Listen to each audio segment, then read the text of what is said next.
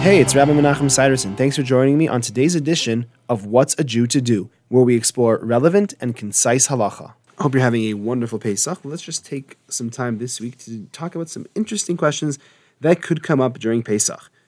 Number one, feeding chametz to animals during Pesach is forbidden.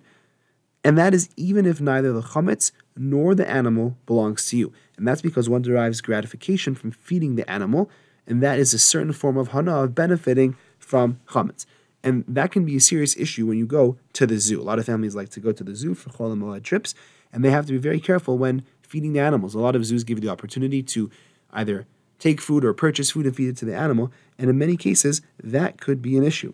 If you would actually purchase the chametz and then feed it to the animal, then you would transgress the prohibition of owning chametz on Pesach. But even if you had in mind to not acquire halachically or formally the chametz, you're just taking it in your hand and giving it to the animal. So it's not your animal and it's not your chametz. That could still be a halachic issue because you're still benefiting from the chametz. So I know that we went once to an aquarium on Pesach and there were two different types of food there. There were pellets and there were shrimp.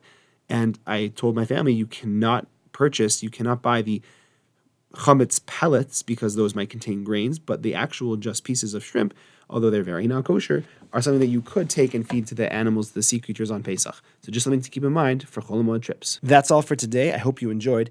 If you have any questions or for further discussion, please give me a call. I'd love to hear from you. 303 386 2704. Have a great day.